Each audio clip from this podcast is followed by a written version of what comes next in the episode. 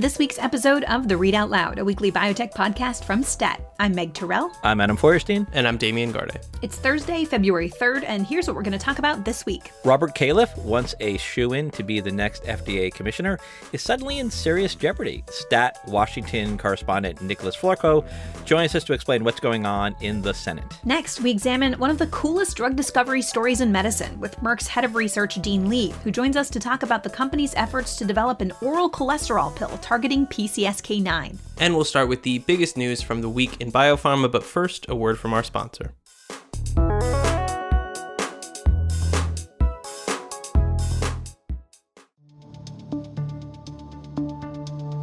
Hi, I'm Angus McCauley, Chief Operating Officer at STAT. Thanks for listening. As the company that pioneered the biotech industry, Genentech is known for asking and answering big scientific questions. I'm joined by the company's Chief Diversity Officer, Quita Highsmith, to hear why asking tough questions about health inequity can be a powerful driver of change. Thanks, Angus. As marginalized communities continue to be hit hardest by the pandemic, the need to tackle systemic inequity has never been more urgent. We need to stop tiptoeing around the issues of race and health disparities and shine a spotlight on the uncomfortable truths. Why are clinical trials 85% white? Why should your health be defined by your zip code? We at Genentech are investing deeply and partnering across the healthcare ecosystem to help dismantle the status quo. Visit gene.com slash ask bigger questions to learn more. That's G-E-N-E dot com slash ask bigger questions.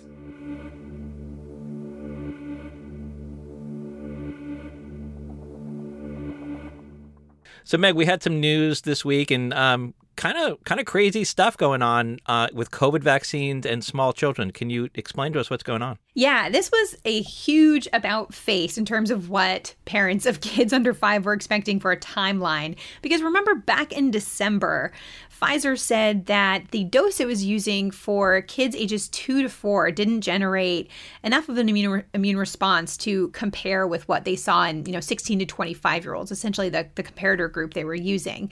They said that very low dose did work in even younger kids, babies six months to two years old, but because it didn't work in that middle group, they were going to add a third dose across the board, and that pushed back their expected results until March or April. So all of us parents were just kind of resigning ourselves to to wait for several more months. Then suddenly, this week, the news came out that the FDA asked Pfizer to submit its application with the two dose data so that the review process could begin now as Pfizer generates the data on three doses. And this just seemed like a tremendous surprise because we were told that dose didn't work for at least two to four year olds.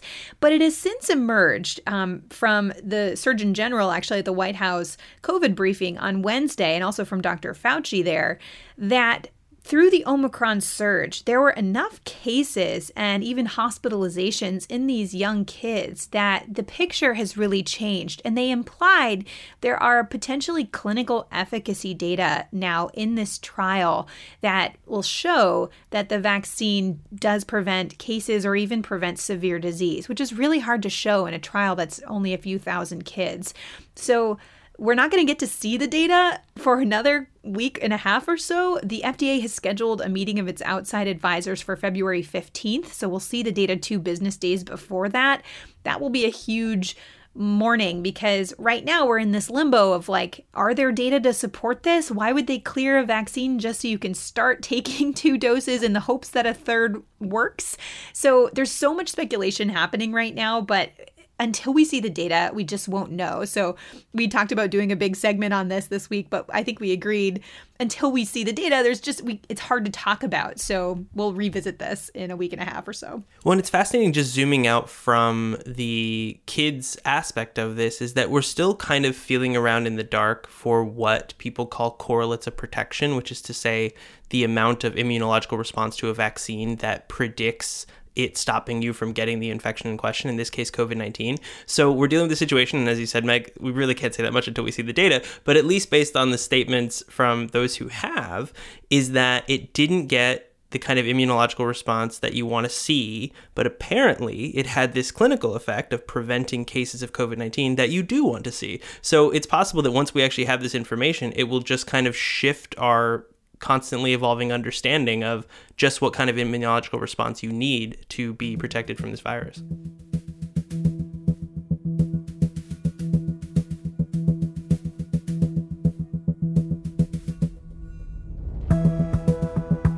Despite there being an ongoing pandemic, it took about 10 months for President Biden to nominate a full time FDA commissioner. But his eventual choice, former FDA chief Robert Califf, had been through the confirmation process before, of course, so it seemed to guarantee a smooth path back to the job. That has not been the case. As of this week, nearly a dozen Democratic senators are apparently unwilling to publicly support Biden's nominee, which suggests Califf could be in serious jeopardy. Stats Nicholas Florko and Rachel Cohrs had a story this week exploring the Califf predicament. Nick joins us now to talk about it. Nick, welcome back to the podcast. Thanks for having me. I can't believe I'm back on this one. well, right. So, I mean, my, I feel like my first question is basically like, what happened. Just last month, Califf seemed to sail through a key Senate committee vote, and his confirmation looked all but guaranteed. And I think a lot of us had sort of mentally moved on from this question. So, what happened in the interim? Well, one of the biggest things that happened was that anti abortion groups came out in strong opposition to Califf, making it much, much harder to get Republican support for the nomination. So, the day after Califf's hearing, the Susan B. Anthony list, which is one of the most powerful anti abortion groups in Washington, sent a letter to every member of the Senate urging them to vote against Califf and letting them know that they would score against his vote, meaning that if you had an A plus on abortion issues, uh, you could lose that A plus if you voted for Califf in their scorecard. Uh, on the Democratic side, frankly, I'm left wondering not what happened, but what didn't happen. I mean, as we lay out in our story, there's so many folks that are still undecided on Califf and it's led people to un- to question sort of what the White House has been doing since the confirmation hearing. You know, have they been doing enough to shore up support and make members comfortable with voting for Califf? And that's still an open question. And as for the Republican side with the um, anti-abortion groups, what is it about Califf's record they oppose? Is it his support of you know pharmaceutical drugs used for abortion, or what is the issue? Well, it's honest. He's sort of a victim of of timing, to be totally honest, because the the FDA came out recently during this confirmation process and said that they were going to permanently um, change their policy on whether uh, medically assisted abortions, the the abortion pill, can be provided by mail. And when that came out, that was a, a really controversial decision for the Republican side. And you know, they've basically used that to say, look, Dr. Califf has supported similar loosenings of restrictions in the past, and therefore we can't trust his position on these issues. Nick, you spoke to one uh, FDA expert who called Califf's nomination the most complicated in agency history. Why is that? So, two reasons. One, the Senate is evenly split 50 50. That is rare, and it makes it hard to get any nominee through the confirmation process because if you have one Democrat who votes no, you need one Republican to vote yes. Uh, and so they always knew that this was going to be a tighter vote than it would have been, for example, probably the last time Califf was in.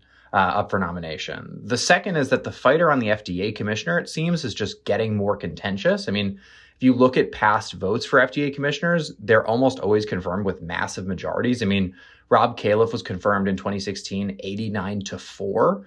Um, but with all the anger around the drug industry and abortion issues, I mean, just this overall polarization on health issues more generally, it's become harder and harder to get an FDA nominee confirmed. So, who is the White House relying on internally to get Califf through the Senate? So, there's a small team of folks in the health department leading the nomination process through, but the White House did not bring an external team in, sort of known as, a, they're called Sherpas. So, it's a, a concept that's probably a weird one to people not in Washington, but often there's an outside person brought in with either connections to the FDA or the Senate who helps informally with a nomination. Rob Califf does not have that sort of guide.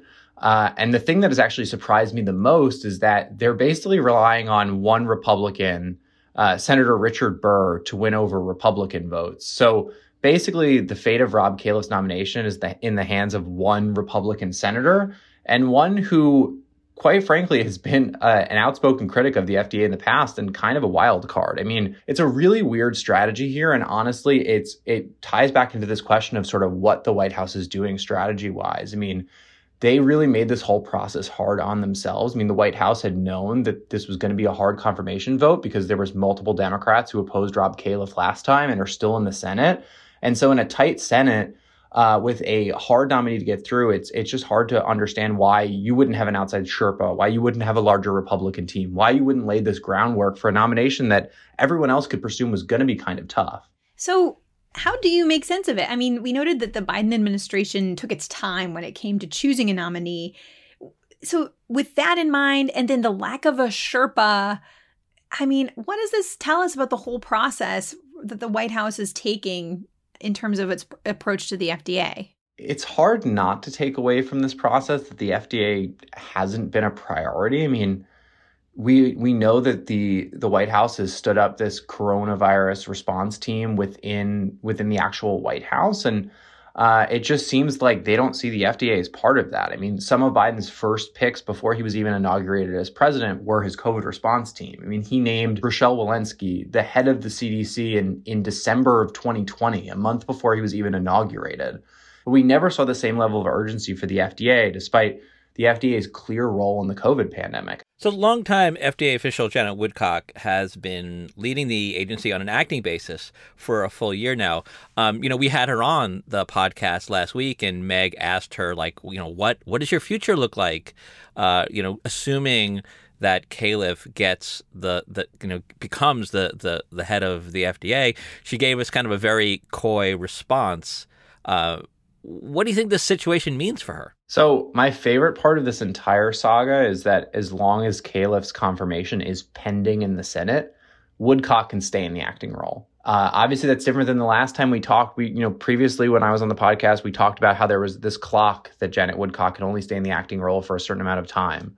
But once somebody is nominated, that clock goes away. So she basically can stay in this role as acting commissioner for as long as she wants, so long as Rob Califf is left hanging out there as the nominee for the FDA. So she's she's certainly not going anywhere for the uh, for the next few months, I would say. You know, after reading your story this week and then rethinking uh, what what Janet Woodcock told us last week, I, I guess my thought was, you know, maybe she thinks she's just going to be the so-called like permanent acting FDA commissioner. Janet Woodcock has been the acting commissioner for the FDA for almost two full years, which is like almost the amount of time that an FDA commissioner stays in the job anyway. So, I mean, basically, she would be. I mean, it's she is basically the the FDA commissioner at this moment. Nick, how important is it?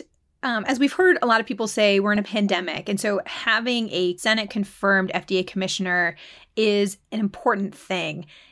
How important actually is it? Especially when you have somebody in the acting role like Janet Woodcock, who has been at the head of the Drug Regulation Center at FDA for so long. It's not like you've got this random person in there who's unfamiliar. Does it make a difference that she hasn't been nominated and confirmed into that role? I, I debate this with sources constantly.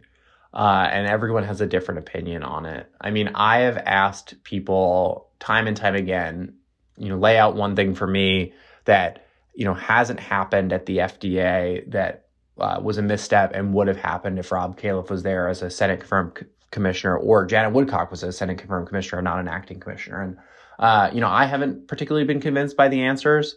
You know, I I mean, I come down on the side that it is not the biggest deal for the pandemic response. I think the bigger deal is not the fact that there's not a commissioner, but that the White House has not treated the FDA, it seems like part of the intro COVID response? Like that is the bigger question for me is whether the FDA is being included in the pandemic strategy the way they should, regardless of if that's Janet Woodcock as an acting commissioner or as a permanent commissioner. And I think that's an open question.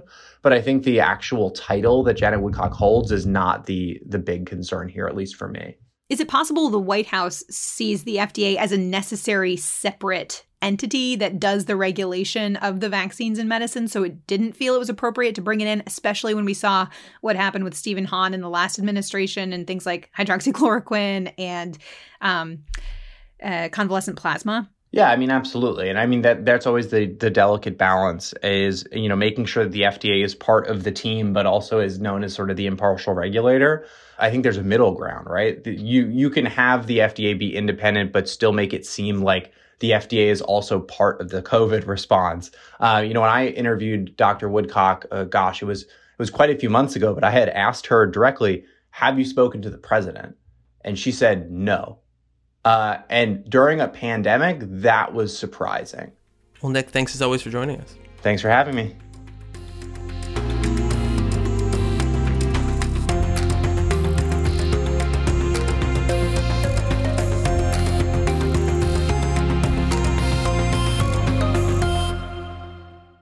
Developing a drug can often be like solving a really challenging puzzle. For instance, scientists knew for decades that a mutant form of the cell signaling protein called KRAS caused cancer, but designing a drug capable of blocking KRAS was long thought to be nearly impossible. That's because the KRAS protein is spherical and nearly featureless. Its structure was compared to a tennis ball, and that left potential drugs with few, if any, effective points at which to attach to it. But then Amgen scientists took a crack at the KRAS cancer puzzle. They exploited some new advances in medicinal chemistry, structural biology, and, and Amgen was able to exploit a, a structural weakness um, that formed like a shallow pocket in the mutated KRAS protein.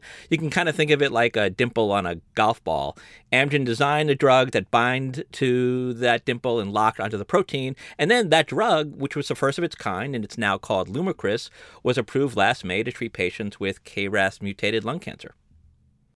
Today, we want to talk about how scientists at Merck are staring down a different kind of drug development puzzle. This one also involves another well known mutated protein called PCSK9, which is associated with the production of harmful levels of cholesterol in the blood. So, unlike KRAS, the PCSK9 protein is actually relatively easy to target a drug against. The first cholesterol lowering monoclonal antibodies that work by blocking PCSK9, there are two of them, were approved back in 2015. And then last December, the FDA approved a third treatment that works by interfering with the RNA that sort of precedes PCSK9.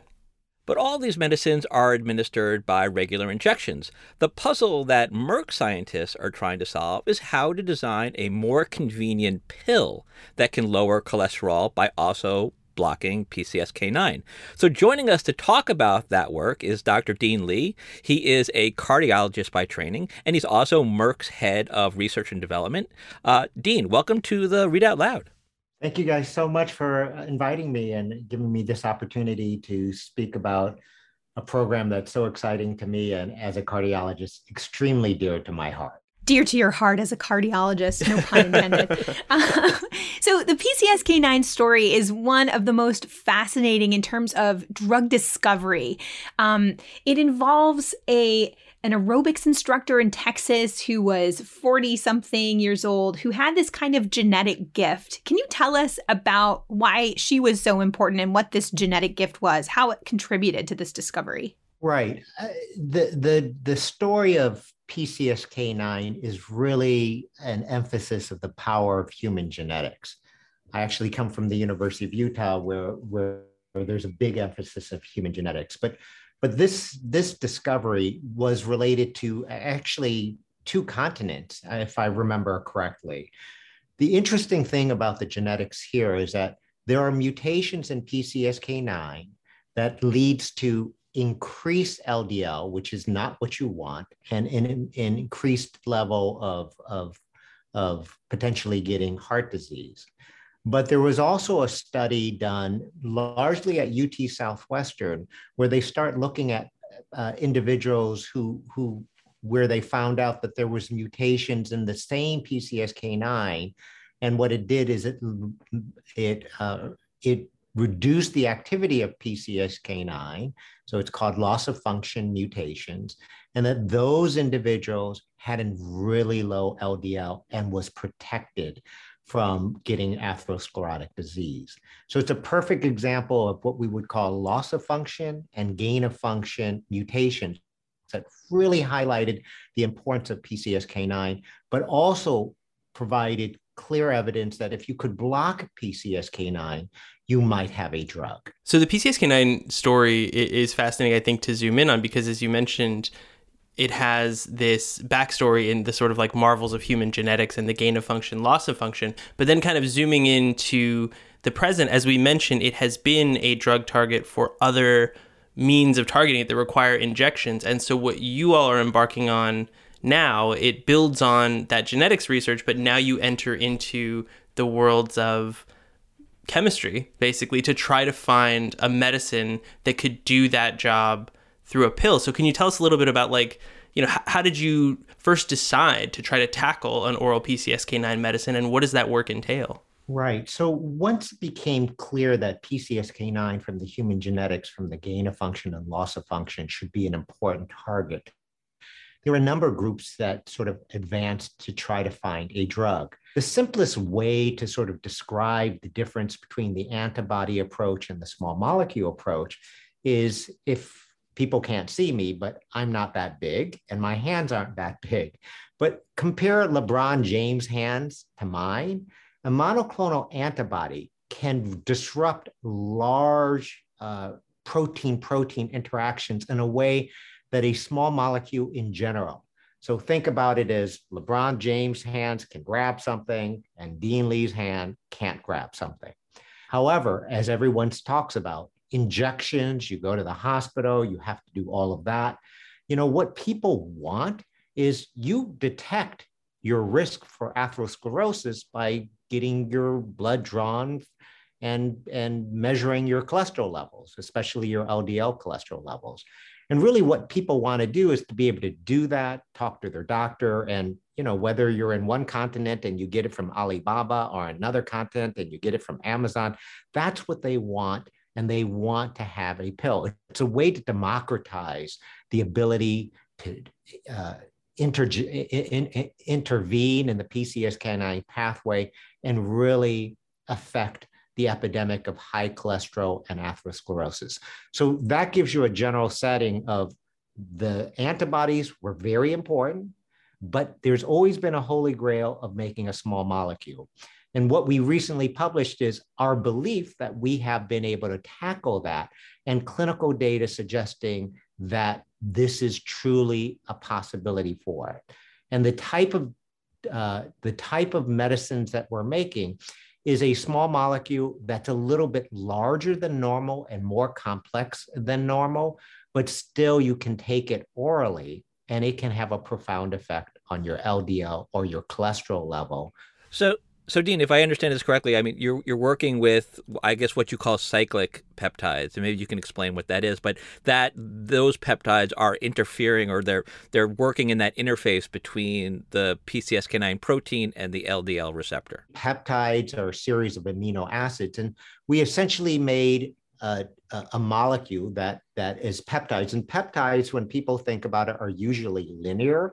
But in this case, we made it circular and it's a complex molecule, but it's one that, that has enough, what I would say, area of, of disruption between the LDL receptor and the PCSK9 that we can achieve the same effect that a large antibody and to be able to be taken orally this kind of drug development is such a puzzle. We understand that early molecules that Merck worked on had trouble crossing cell membranes and they were being eaten up by the digestive system. So, to solve this problem, Merck turned to so-called permeation enhancers. Is that right? Can you tell us what those are? Yeah, so so this molecule, this small molecule is is is is in that thousand sort of range and generally, as you get a larger and larger small molecule, you have a problem as to how well it digests.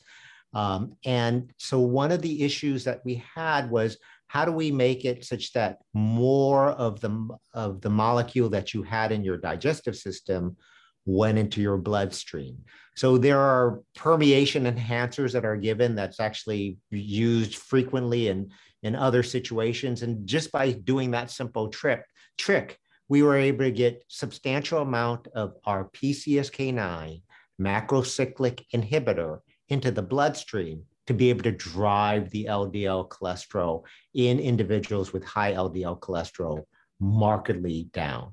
So, with the caveat that the work you're describing is in the relative early stages when it comes to the process of drug development.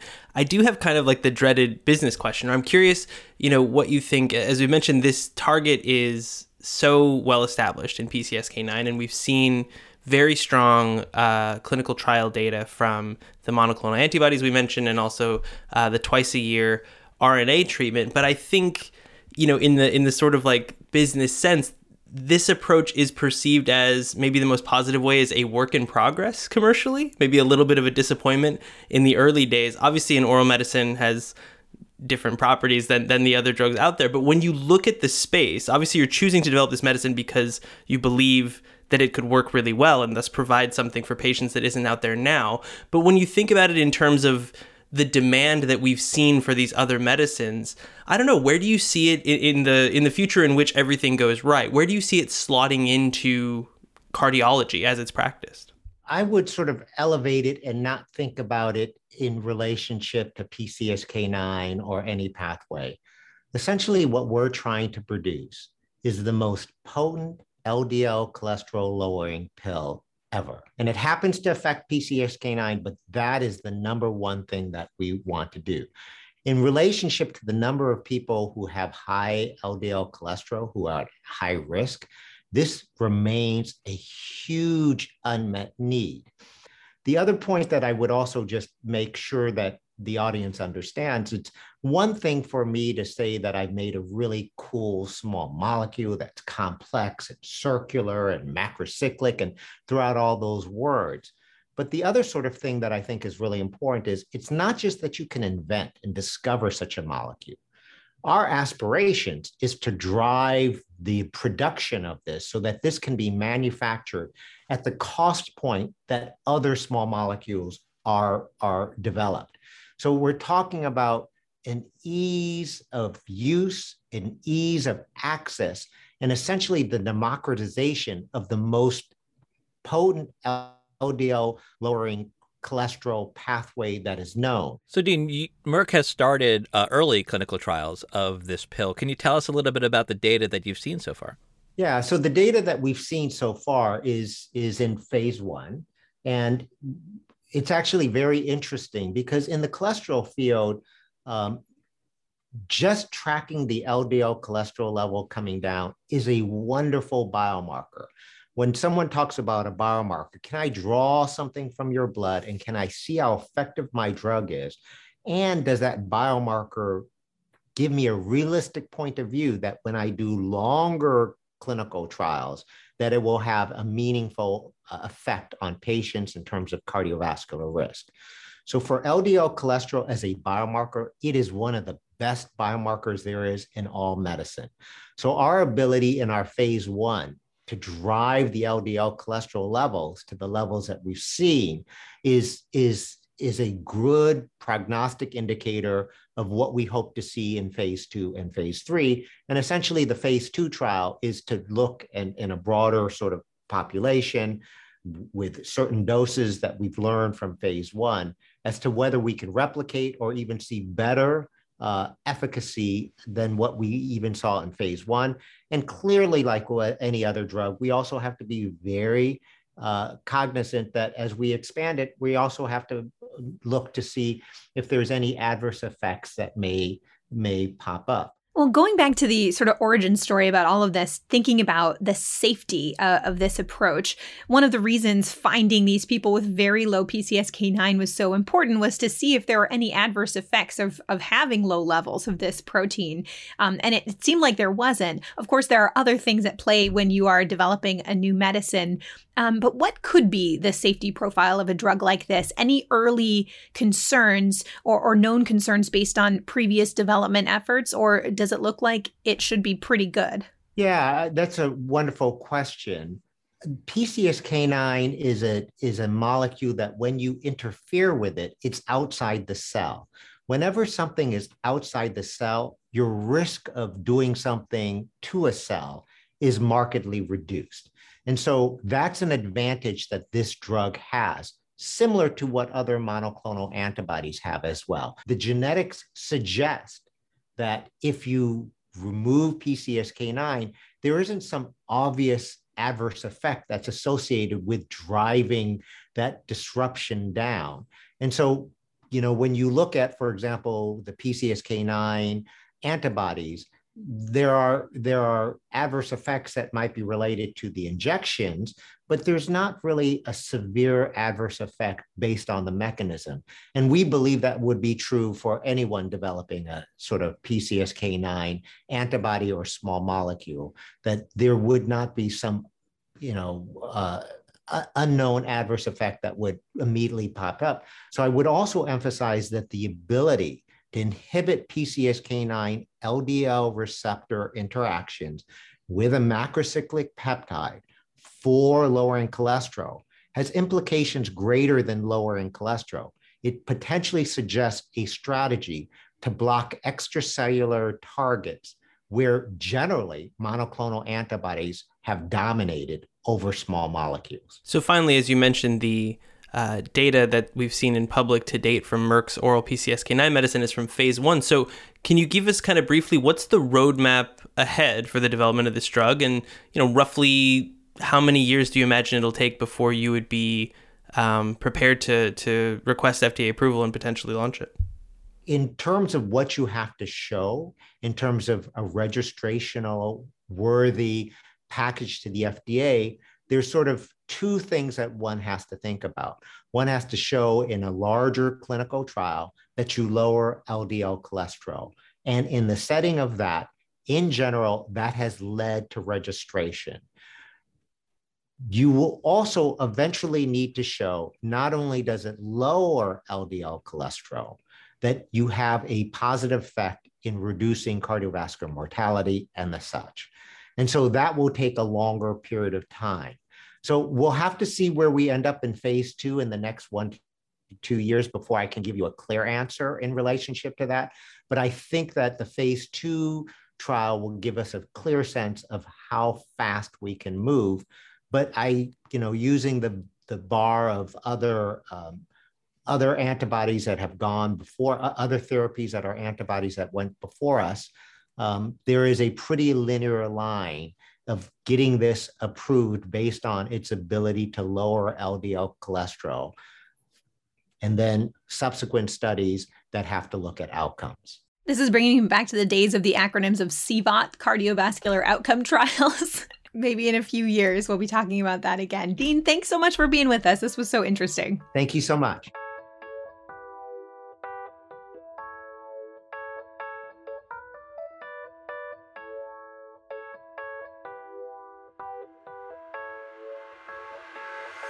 That does it for another episode of the Readout Loud. Before we go, we wanted to make a happy announcement. Our senior producer, Hyacinth Empinado, has just welcomed a new member of the Readout Loud family. Baby Erina, welcome to the world, and we can't wait to have you on the podcast. Congratulations, Hyacinth. We miss you, and we can't wait to have you back. In the meantime, thank you to Teresa Gaffney for producing this week's episode. Our senior producers are the aforementioned Hyacinth Empinado and Alissa Ambrose. Our executive producer is Rick Berke. And our theme music is by Brian Joel. Tell us what you like about this week's episode, what you didn't like, and what you think is happening with the White House and the FDA. You can do all of that by sending us an email at readoutloud at statnews.com. And if you like what we do, leave a review or a rating on Apple Podcasts or whichever platform you use to get your podcasts. See you next week.